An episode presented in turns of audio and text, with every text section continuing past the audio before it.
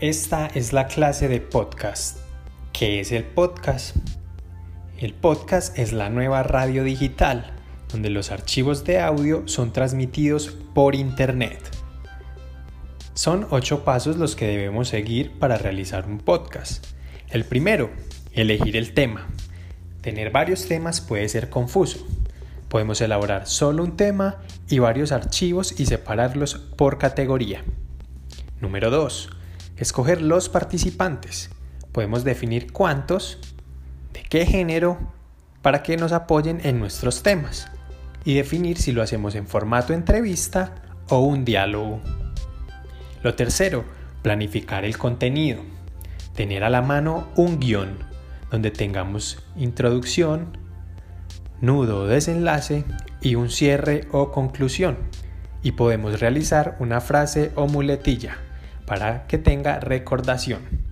Puede ser un ejemplo, podcast tu clase, siempre como para tenerlo modo de cierre de la clase. 4. Preparación vocal. Deben tener a la mano agua para oxigenar las cuerdas vocales, tener buena dicción y un buen tono de voz. Tener buena respiración les va a ayudar a hablar muy bien al micrófono. Recuerden no estar ni muy cerca ni muy lejos del micrófono. Quinto, la grabación.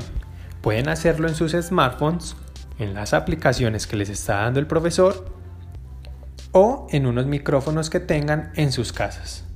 Recuerden estar en un ambiente en silencio, que no hayan ruidos, contarle a las familias de que van a estar grabando, para que no hayan eh, sonidos eh, al interior del espacio como de televisores, equipos de sonido, conversaciones, citófonos.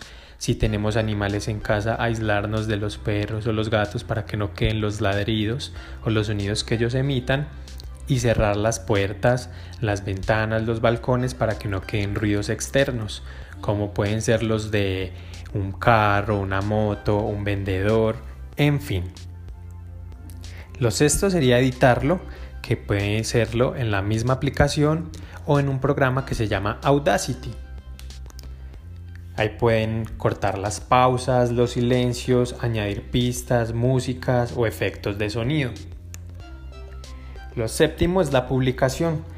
Puede ser en Spotify, SoundCloud, YouTube o por redes sociales para que nuestras familias y nuestros profesores nos escuchen. Este es tu podcast, Clase Podcast.